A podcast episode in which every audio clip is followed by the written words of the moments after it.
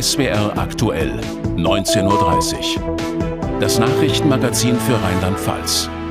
Mit Sandra Hochhuth und Daniela Schick. Guten Abend.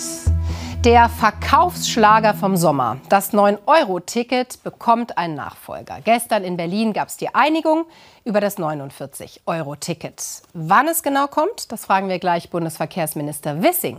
Und es sind auch noch viele andere Fragen offen. Sicher ist, es soll, wie das 9-Euro-Ticket auch, für Busse, S-Bahnen und Regionalzüge gelten.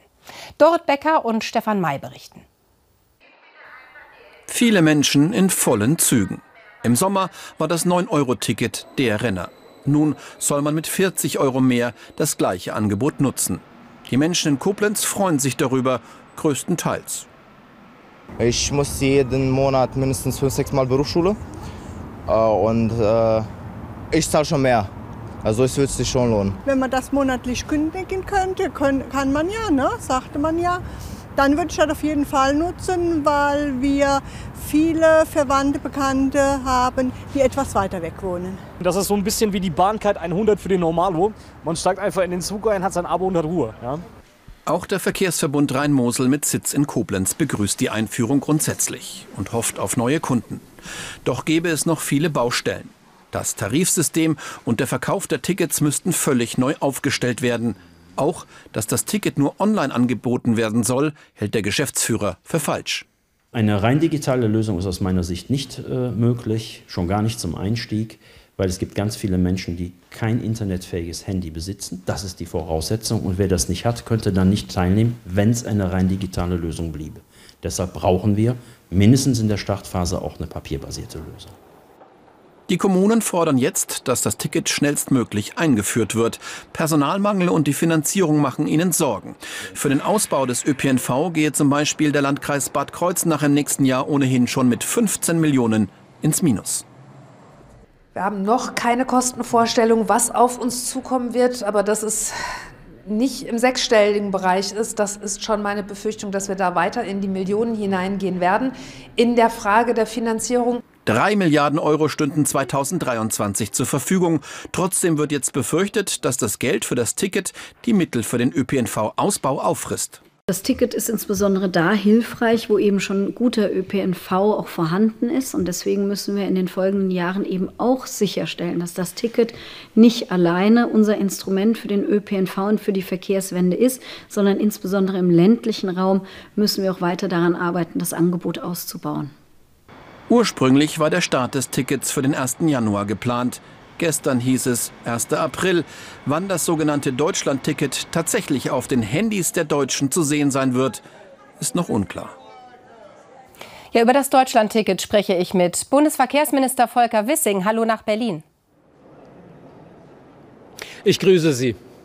Ja, wir haben ja schon mal gedacht, dass das Ticket kommt. Der 1. Januar war geplant. Dann hieß es, vielleicht kommt es auch gar nicht. Herr Wissing, Sie als Bundesverkehrsminister, klären Sie uns doch bitte auf. Wann kommt das Ticket denn nun wirklich und schließen Sie aus, dass es doch noch scheitern könnte?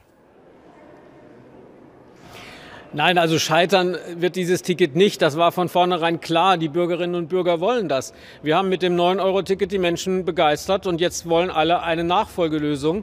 Ein einfaches Ticket, das man in ganz Deutschland nutzen kann, ist eine überzeugende Idee. 52 Millionen Bürgerinnen und Bürger haben uns das durch den Kauf klargemacht. Und wann kommt's? Ja, ich wollte es ja früh einführen, aber äh, leider gab es dann immer wieder neue Diskussionen. Ich glaube, wir haben jetzt mit den Ländern äh, dreimal die Finanzen äh, verhandelt, ähm, eigentlich immer mit dem mehr oder weniger gleichen Ergebnis. Deswegen sollte man jetzt diese Verhandlungen mal als beendet ansehen. Alle gute Dinge sind ja drei und jetzt sollte man wirklich konsequent sich an die Umsetzung machen. Ähm, und ich bin zuversichtlich, dass wir das jetzt im Frühjahr hinkriegen. Ich werde jedenfalls alles tun und ähm, das Gesetzgebungsverfahren äh, so schnell wie möglich starten, um dann das Ticket auch wirklich an den Markt zu bringen. Ja, Sie haben die Diskussion um die Finanzen schon angesprochen. Was machen Sie denn, wenn es doch deutlich teurer wird? Der Verband Deutscher Verkehrsunternehmen rechnet schon jetzt mit zusätzlichen Kosten von 1,7 Milliarden Euro allein im Einführungsjahr. Sind das denn Zahlen, die Sie akzeptieren und sind Sie wirklich bereit, die Hälfte dieser ganzen Kosten zu übernehmen? Also wir haben eine klare Regelung und wir werden uns äh, die Kosten im Einführungsjahr zwischen Bund und Ländern hälftig aufteilen. Und damit alle, sind alle Finanzfragen beantwortet. Ich halte auch jetzt nicht viel davon, irgendwelche Zahlen äh, in die Welt zu setzen. Wir haben ja Länder und Bund auch mit den Verkehrsunternehmen äh, den Ticketpreis äh, berechnet und auch die Kosten berechnet. Und deswegen glaube ich, muss man jetzt zu diesen Zahlen, die da in die Welt gesetzt werden, nicht mehr viel sagen. Jetzt sollte man sich an die Umsetzung machen. Die Finanzierungsfragen sind jetzt dreimal geklärt worden. Und ich glaube, jetzt haben alle verstanden, nochmal sollte man diese Diskussionsrunde nicht aufmachen. Äh, Deutschland muss zeigen, dass es etwas umsetzen kann. Und ich glaube, das haben jetzt auch die Länder verstanden. Und wie geht es nach dem Einführungsjahr weiter? Sie haben sich ja erstmal nur für 2023 geeinigt. Also zunächst einmal, das ist ein äh, Beschlussvorschlag der Ministerpräsidentenkonferenz gewesen. Äh, übrigens beim letzten Mal war das auch ein einstimmiger Beschluss der Ministerpräsidentenkonferenz, der dann zu erneuten Diskussionen geführt hat. Jetzt haben wir klargestellt, dass das Diskutieren ein Ende haben muss. Das Handeln muss jetzt kommen. Die Bürgerinnen und Bürger warten. Ich denke, das ist allen klar. Und jetzt muss das Ticket so schnell wie möglich kommen. Ich bin auch sicher, es wird im Frühjahr kommen und dann müssen wir das Jahr evaluieren. Wir werden Erfahrungen damit sammeln. Wir reden hier über die größte Reform im äh, Tarifsystem des öffentlichen Personennahverkehrs in Deutschland. Das ist nicht nur ein anderes Ticket, sondern dahinter steckt ja auch ein Schritt zur Digitalisierung und dann die deutschlandweite Nutzung. Das ist ein großer Reformschritt. Und der ist aber auch gut für unser Land, weil es die Dinge einfacher macht. Übrigens sparen wir deutschlandweit auch ähm, riesige Summen an Vertriebskosten ein. Nach dem alten System kostet der Ticketvertrieb in Deutschland rund zwei Milliarden Euro. Und davon hat ja kein Bürger, keine Bürgerin irgendetwas. Also hier wird ein Modernisierungsschritt auf den Weg gebracht. Das muss man dann immer wieder nachjustieren, konstruktiv begleiten. Aber ich bin zutiefst überzeugt, dass das eine richtige Reform ist. Danke nach Berlin, Herr Wissing. Ich danke Ihnen. Klimaaktivisten kleben ihre Hände auf der Straße fest, um für mehr Umweltschutz zu demonstrieren. Hier sind wir. Sowas kannte man bisher vor allem aus Großstädten wie Berlin. Jetzt hat die Gruppe Letzte Generation zum ersten Mal in Rheinland-Pfalz so eine Blockadeaktion durchgeführt. Sie stoppten in der Landeshauptstadt Mainz am Morgen den Berufsverkehr. Welche Folgen das hatte, dazu Golo Schlenk. Es ging ganz schnell. Um kurz nach 8 Uhr starteten sechs Aktivistinnen und Aktivisten der letzten Generation ihren Protest. Mitten auf einer wichtigen zweispurigen Einfallstraße in die Mainzer Innenstadt klebten sich vier von ihnen mit je einer Hand auf die Straße. Ziviler Ungehorsam hat in unserer Geschichte gezeigt, dass er ein effektives Mittel ist, ein sehr effektives Mittel, gerade wenn andere friedliche Mittel versagt haben. Es ist das, was wir noch leisten können gerade, um friedlich zu bleiben. Wir tun das für die gesamte Menschheit, für, unser, für uns alle. Und natürlich muss Protest stören. Und deswegen ist halt das das Mittel der Wahl gerade. Mitten im morgendlichen Berufsverkehr zeigte die Protestaktion Wirkung. In unmittelbarer Bahnhofsnähe wurden viele Menschen Zeugen der Aktion und der Verkehr staute sich erheblich, obwohl die Polizei schnell für Umleitungen sorgte. 20 Minuten dauert der Streik jetzt. Ja, ist vielleicht gar nicht so schlecht, um den Leuten, die hier stehen, und generell ein kleines Zeichen zu setzen. Ich habe meinen Sohn jetzt hier in die Stadt gebracht, der sieht das jetzt alles und der war einigermaßen äh, schockiert, dass das wirklich nicht nur Fernsehen ist, so, ne, was man sieht, sondern dass das in echt so ist und sehr massiv. Er erzeugt eher Aggressionen. Ich kann sie zwar verstehen, aber ich habe eben schon den Vorschlag gemacht, sie sollen eine neue Partei gründen, äh, umweltmäßig. Vielleicht würde das eher was bringen. Mit Olivenöl und Holzspachtel konnten drei der vier festgeklebten Hände gelöst werden. Nur die Hand eines Aktivisten war so fest mit dem Asphalt verbunden, dass alle Versuche scheiterten. Die Polizei entschied schließlich, dass ein Stück Straßendecke weggeflext werden musste. Nicht nur deswegen war es ein außergewöhnlicher Einsatz. Wir konnten diesen Einsatz so beenden, dass wir keine Personen verletzt haben und dass wir auch hoffentlich möglichst wenige Beeinträchtigungen sonstiger äh, Bürger haben. Nach gut zwei Stunden hatte auch der letzte Aktivist die Straße verlassen. Polizei und Stadt prüfen jetzt, ob die Aktivistinnen und Aktivisten der letzten Generation für die Kosten aufkommen müssen. Im Norden von Rheinland-Pfalz gibt es bald ein Krankenhaus weniger. Mehr dazu in den Kurznachrichten mit Sandra Hochhuth. Das St. Joseph Krankenhaus in Adenau wird Ende März geschlossen. Das hat der Träger die Marienhausgruppe mitgeteilt. Grund sei die schwierige wirtschaftliche Lage des Hauses. Außerdem fehle es an Fachpersonal. Die geriatrische Versorgung soll in Zukunft in Bad 9a Ahrweiler stattfinden. Die Notfallversorgung sei gesichert. Rettungsdienste würden bereits jetzt Kliniken im Umland anfahren. In Rheinland-Pfalz bekommen Beschäftigte in Hotels und Gaststätten jetzt eine einheitliche Entlohnung. Höhere Tariflöhne gibt es zwar bereits seit April, jetzt gelten sie aber auch in nicht tarifgebundenen Betrieben. Der Einstiegslohn in der Gastronomie liegt nun bei 12,60 Euro pro Stunde und damit 5 Prozent über dem gesetzlichen Mindestlohn. Im kommenden Jahr könnten Asylbegehrende in Rheinland-Pfalz vermehrt auf Kommunen verteilt werden. Die Aufnahmeeinrichtungen für Asylbegehrende in Rheinland-Pfalz sind laut der Aufsichtsbehörde ADD ausgelastet. Die Kommunen seien bereits vom Land aufgefordert worden, Gemeinschafts- und Sammelunterkünfte einzurichten. In den Landeseinrichtungen hätten sich die Bewohnerzahlen teils verdoppelt. In der AFA Kusel leben laut ADD derzeit etwa 850 Geflüchtete, in Hermeskeil und Trier etwa 1500, vor allem aus Syrien, Afghanistan und der Türkei. Ich denke, dass es im nächsten Jahr meine Prognose ist, dass die Zugangszahlen weiterhin hoch bleiben werden. Und auch dann, so werden die Kommunen jetzt auch gefordert sein, sich um Sammelunterkünfte, Gemeinschaftsunterkünfte zu bemühen, um die Aufnahme dann auch ähm, stemmen zu können. Und das Land selber schaut natürlich auch danach, seine Aufnahmekapazitäten stabil zu halten und auch weiter auszubauen. Um den Artenschutz und die Energiewende zügig voranzubringen, hat ein neues sogenanntes Kompetenzzentrum seine Arbeit aufgenommen.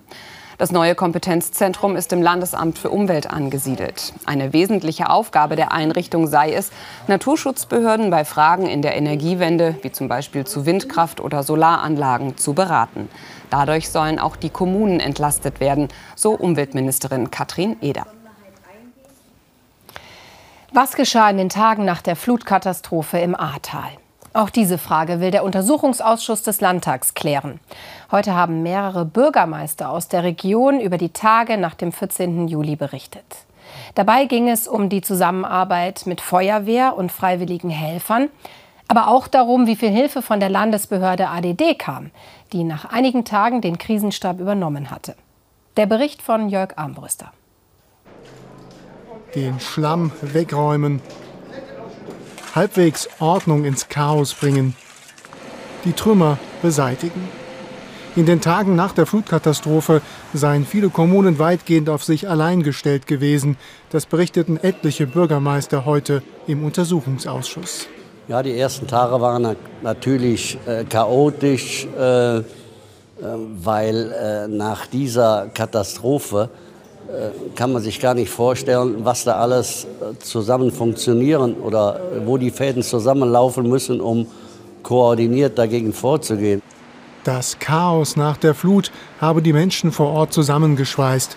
Hilfe vom Krisenstab bei der Landesbehörde ADD sei aber kaum gekommen, sagten viele Bürgermeister. Die ersten drei, vier Wochen haben wir von denen nichts gehört und gesehen. War gut so. Und je mehr die Zugriff hatten auf uns, desto schwieriger wird das Geschäft.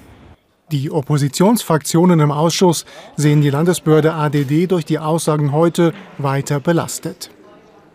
Wir haben heute von den Bürgermeistern gehört, dass die ADD nicht in der Lage war, diese Krise zu bewältigen, sondern man hat sie vielmehr vor Ort alleine gelassen, egal ob es um die Versorgung der Bevölkerung, Versorgung der Helfer oder auch um Wiederherstellung der Infrastruktur ging. Die Leute vor Ort mussten alles alleine bewerkstelligen. Der Obmann der SPD-Regierungsfraktion bewertet die Aussagen anders. Sie haben alle noch mal unisono gesagt, diese Lage, diese Katastrophe hat so niemand vorausgesehen. Und äh, es geht Ihnen auch nicht darum, äh, jemanden äh, persönlich äh, dort äh, politisch äh, verantwortlich zu machen. Fest steht, die Bürgermeister im Ahrtal haben Enormes in den Tagen und Wochen nach der Flut geleistet und wollen es auch weiter tun. Strom und Gas werden immer teurer. Darüber klagen alle. Aber es gibt Menschen, die die hohen Kosten schlicht und einfach nicht bezahlen können. Klar, der Staat will entlasten. Aber auch das reicht in manchen Haushalten nicht. Um Bedürftigen unter die Arme zu greifen, hat sich ein Dorf im Kreis Alzey-Worms etwas einfallen lassen. Einen Energiespenderfonds. Die Idee ist eigentlich simpel und hilft Menschen vor Ort in Saulheim. Mehr von David Kerzes. Die Vertreter der Kirchen in Saulheim wollen ein Zeichen der Solidarität setzen. Mit der Aktion Saulheim hält zusammen wollen sie Bedürftigen in der rheinhessischen Gemeinde unbürokratisch helfen. Melden sollen sich eigentlich alle, die über der Grundsicherung, gerade über der Grundsicherung von Hartz IV bzw. ab nächstem Jahr Bürgergeld und Arbeitslosengeld liegen. Weil für diese ist dieser Spendenfonds extra eingerichtet worden. Diese brauchen die Hilfe am ehesten. Die Idee ist einfach. Jede Person oder Familie, der es finanziell möglich ist, kann die erhaltene Energiepauschale des Bundes ganz oder teilweise in den Fonds spenden. Das Geld wird dann an Bedürftige mit Erstwohnsitz in Saulheim ausgeschüttet. Also ich finde die Aktion äh, sehr gut, also vor allem, dass auch für Leute hier vor Ort was getan wird. Grundsätzlich ist es wie, wie allem, wenn man halt denkt, man möchte was Gutes tun, kann man sich die spenden. Und das ist, glaube ich, für mich nichts anderes als das. So. Wir waren als katholische Gemeinde ja auch beteiligt an der ganzen Aktion und haben das auch im Pfarrgemeinderat befürwortet, weil das eine tolle Sache ist. Seit drei Wochen können sich potenzielle Spender über die Homepage der evangelischen Kirche informieren. Die Aktion trägt erste Früchte. Insgesamt haben 40 Menschen gespendet. Dabei kamen über 13.000 Euro zusammen. Saulheim ist ein toller Ort und hier arbeitet man gerne zusammen. Und das ist genau das, was man hier auch drin merkt. Die Leute fühlen, merken diese, diese Zusammengehörigkeit und diese Zusammengehörigkeit, dass der eine den anderen helfen möchte. Anke Gersi ist eine der Spenderinnen. Für sie ausschlaggebend, dass die Hilfe den Menschen in Saulheim direkt zugutekommt. Weil es so greifbar ist und weil ich weiß, dass dass ich vielleicht sogar beim Einkaufen, ohne zu wissen, ob es so ist, jemandem begegne, der etwas entspannter einkaufen gehen kann, weil durch diesen Fonds ein bisschen mehr Geld in der Tasche ist, als es vorher gewesen wäre. Und dieses Gefühl, finde ich, ist einfach ein, ein gutes Gefühl. Gestern wurden die ersten Spenden ausgezahlt. Die Organisatoren von Saulheim hält zusammen, hoffen, dass sich noch viele Spender, aber auch Bedürftige bei ihnen melden. DTM, das steht für Deutsche Tourenwagenmeisterschaft. Entschuldigung. Früher war das ein klingender Name, nachdem aber mehrere Teams zur konkurrierenden Rennserie GT Masters abgewandert waren, stand die Zukunft der DTM auf der Kippe. Jetzt ist klar, der ADAC übernimmt die DTM und garantiert, dass sie weiter auch auf dem Nürburgring fährt. Dort herrscht große Erleichterung bei den Fans, dem Streckenbetreiber und den Sportwagenteams. Peter Warzelhahn hat rund um die Nürburg Stimmen eingefangen. Es wird fleißig getestet beim Hauptracing-Team aus Neuspad. Die Vorbereitungen laufen auf Hochtouren. Unter dem Dach des ADAC bleibt die wohl wichtigste Tourenwagenserie dem Motorsport erhalten. Die Fans sind erfreut und die Branche ist erleichtert. Die Testerei und, und, und sich Gedanken zu machen, wie stellt man sich ähm, für das nächste Jahr gut auf, das ist natürlich schon, hat direkt schon angefangen. Und da haben wir auch nie wirklich aufgehört, weil wir gesagt haben, wir wissen nicht, wie es mit der DTM weitergeht. Ulrich Fritz ist einer der erfahrensten Macher in der DTM, langjähriger Teamchef beim Mercedes mit zahlreichen Titelgewinnen. Jetzt Geschäftsführer beim Hauptracing-Team. Trotz Energiekrise und Klimadiskussion investiert das Unternehmen weiter in den Motorsport und baut sogar eine neue Zentrale am Nürburgring ich denke schon, dass der Motorsport auch in Zukunft eine Zukunft hat. Ähm, es ist nach wie vor faszinierend und ähm, ich glaube, wenn man sich äh, an der einen oder anderen Stelle ähm, das Thema Nachhaltigkeit auch genauer anschaut, Stichwort sind E-Fuels, sind nachhaltige Treibstoffe, sind vielleicht auch äh, E-Mobility, Rennsport. Die neue DTM soll mit anderen Rennserien zusammengelegt werden. Am 5. und 6. August 2023 ist daher am Nürburgring jede Menge Aktion angesagt. Für die Fans ein geballtes Motorsportwochenende und die Veranstalter hoffen dabei auf Einspareffekte. Allein wenn man sich die Logistik überlegt, es ist eben jetzt für die Teams nicht mehr zwei Wochenenden, äh, wo sie eben an die Rennstrecken reisen müssen. Sie können das jetzt geballt an einem Wochenende machen. Dadurch hat man einige Synergien, aber auch Synergien, um so ein, Kosten, also ein Wochenende zu betreiben. Äh, das äh, bringt man jetzt äh, einheitlicher zusammen und von daher glaube ich, ist das, passt das sehr gut in die heutige Zeit. Für Ulrich Fritz und das Haupt-Racing-Team beginnt die DTM-Saison Ende Mai in Oschersleben. Und die Ziele sind ehrgeizig. Also mal grundsätzlich kann man sagen, äh, wenn man dorthin geht, wenn man Sport macht, dann will man auch gewinnen. Ähm, keiner geht dorthin, um einfach nur mitzumachen. So oder so, an der Fahrwerksabstimmung soll es nicht liegen. Das Team aus der Eifel will gut vorbereitet sein. Es gibt weitere aktuelle Meldungen vom Tag. Noch einmal Sandra. Bei einem Unfall auf der A1 bei Manderscheid ist am Mittag ein Mann verletzt worden. Der Mann wollte mit seinem Pkw die Autobahn an der Ausfahrt Manderscheid verlassen. Dabei kam er von der Fahrbahn ab, sein Wagen prallte gegen einen Baum. Er musste ins Krankenhaus gebracht werden. Die Ausfahrt war kurzfristig gesperrt. Die Polizei in Koblenz hat mit einem Taser einen Mann gestoppt, nachdem er die Beamten mit einem Messer beworfen hatte. Die Polizisten wurden zu einem Busbahnhof gerufen, weil der 38-Jährige dort zuvor eine Frau mit dem Messer verfolgt hatte. Im Landauer Zoo ist die Afrika-Anlage um rund 600 Quadratmeter erweitert worden. Das vergrößerte Gelände wurde offiziell eröffnet. Zebras und Gnus haben in ihrem Gehege künftig deutlich mehr Auslauf. In den kommenden Tagen sollen auch noch Antilopen einziehen. Ein Blickfang der Afrika-Anlage ist dieser hölzerne Geländewagen. Besucher können hier den Tieren noch ein wenig näher kommen. Kosten für die Erweiterung 360.000 Euro. Das Geld wurde durch den Freundeskreis finanziert. In Koblenz hat eine Frau einen Dackel über die Theke eines Dönerladens geworfen. Laut Polizei habe die 27-Jährige erst herumgeschrien und dann ein Paket, in dem sich der Hund befand, geworfen. Danach sei sie mit einem Auto geflohen. Über das Nummernschild kam ihr die Polizei auf die Spur. Weil die Frau offenbar Drogen genommen hatte, wurden gegen sie gleich mehrere Verfahren eingeleitet.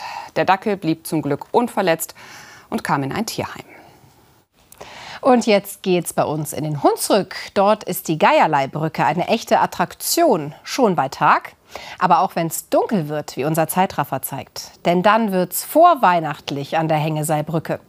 An diesem Wochenende zum dritten Advent werden LED-Lichter angeknipst, aber eben nicht nur drei, sondern 7000.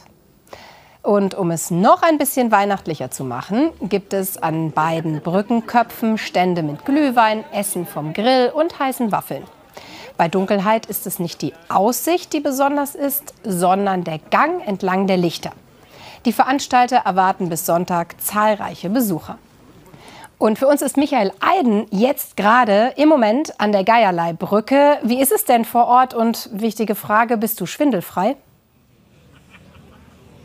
Naja, ehrlicherweise bin ich so mittelschwindelfrei, aber da ist es heute Abend eigentlich ganz gut. Denn wenn wir mal so uns wenden, man sieht gar nicht, dass es am höchsten Punkt der Brücke 100 Meter weit nach unten geht. Von daher können am Wochenende abends auch Leute raus, die so ein bisschen mit Schwindeln ein Problem haben. Eine größere Herausforderung ist die Temperatur. Wir haben so minus ein Grad. Hier ziehen immer mal wieder so Nebelschwaden durch. Und wie es auch auf so Autobahnbrücken ist, da wird es unten dann gern mal ein bisschen rutschig und glatt. Also man muss sich gut festhalten, aber die Stimmung ist trotzdem gut. Ich habe hier viele Wow, wunderbar, toll gehört.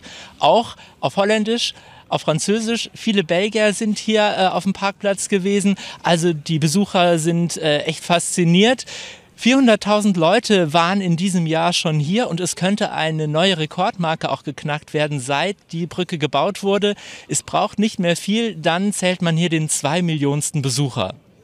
Ja, vielen Dank, Michael Eiden, live von der Geierlei-Hängeseibrücke bei Mörsdorf im Hunsrück. Für viele ist es ein Kultessen, die Currywurst. Ende Januar findet in Neuwied nach zwei Jahren Pause wieder das Currywurst-Festival statt. Neuwied scheint also eine ganz besondere Beziehung zur Bratwurst mit Soße zu haben. Das ist auch der Aufhänger für die Premiere der Currywurst Queen, einer Schlagerkomödie am Schlosstheater Neuwied. Im Mittelpunkt natürlich eine Currywurstbude und Maja Hattesen hat Ausschnitte. Zwei Apfelsinen im Haar und an der Hüfte Bananen. Auch eine Currywurst-Queen braucht mal Vitamine. Regisseur Axel Weidemann freut sich, dass er in der Komödie viele mitreißende Schlager inszenieren darf. Mein Ziel war, einen spaßigen, gut gelaunten, schönen Schlagerabend zu machen. Also gute Laune und äh, Komödie wird ja immer so ein bisschen abgetan, aber wir wollen auch mal vergessen, was es drumherum gerade so gibt. Und davon gibt es reichlich von Beatrice Egli bis Udo Jürgens. Mittelpunkt ist Dörtes Currywurstbude, in Anlehnung an eine typische Wurstbude in der Stadt. Zur Vorbereitung war das Ensemble in Neuwied Probeessen. Wir waren hier in Neuwied an einer sehr, sehr netten Currywurstbude. Eine Currywurst essen mit Pommes, die wirklich sehr lecker war. Und äh, ja, da guckt man natürlich schon mal genauer hin. Ähm, so.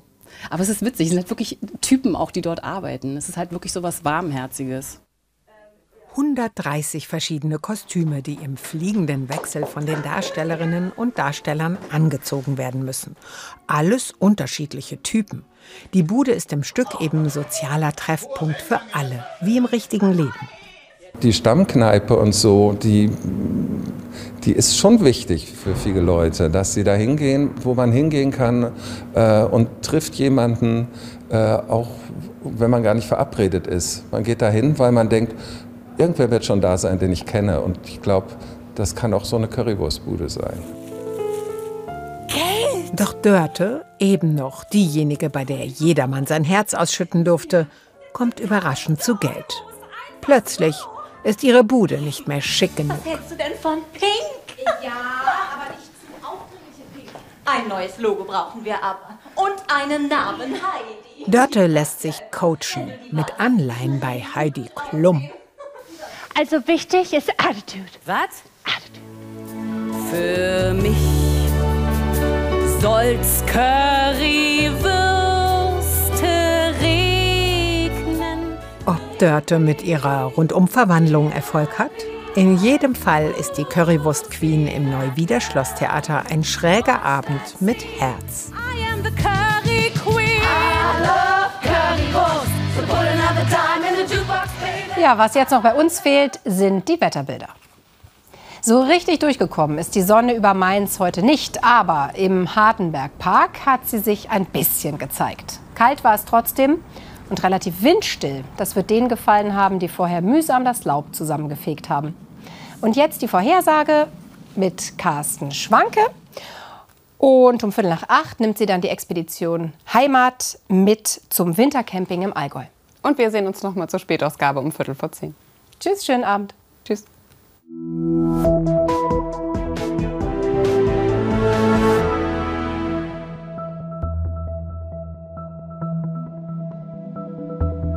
Einen schönen guten Abend, herzlich willkommen zu den Wetteraussichten für Rheinland-Pfalz. Und diese Wetteraussichten sehen ziemlich winterlich aus, denn die kältere Luft fließt jetzt zunehmend von Skandinavien nach Deutschland und eben auch zu uns nach Rheinland-Pfalz. Wir sehen hier die Entwicklung bis Mitte nächster Woche, bis zum Mittwoch, obwohl es dann im Südwesten Europas allmählich wieder wärmer wird. Bei uns wird es frostig und kalt weitergehen. Und es wird auch ein bisschen Schnee fallen. Das hier sind die Schneefallmengen bis zum Montag, also über das Wochenende hinweg. Der meiste Schnee fällt in den Mittelgebirgen und am Alpenrand im Südosten Deutschlands. Bei uns bewegt sich das Ganze eher in Richtung 1 bis maximal 5 Zentimeter Neuschnee. Und apropos Schnee, wenige Flocken werden auch in dieser Nacht fallen, am ehesten im Hunsrück, vielleicht auch im Pfälzer Bergland. Ansonsten bleibt es trocken. Die Temperaturen gehen zurück auf 0 bis minus 5 Grad. Morgen Vormittag starten wir mit vielen Wolken, vielleicht im Norden auch mit etwas Sonnenschein. Und am Nachmittag kann es vor allem in der Pfalz dann noch mal leichten Schneefall geben. Ansonsten geht es trocken weiter. Die Temperaturen morgen Nachmittag in den Bergen Dauerfrost, in den großen Tälern vom Rhein, von der Mosel 0 bis 3 Grad plus. Der Wind weht dazu meistens schwach aus nördlichen Richtungen. Die weiteren Aussichten, es wird von Tag zu Tag etwas freundlicher, es wird aber auch von Tag zu Tag etwas frostiger. Und in der Nacht zum Dienstag erleben wir möglicherweise auch Fröste im strengen Bereich, also von unter minus 10 Grad. Ihnen noch einen schönen Abend.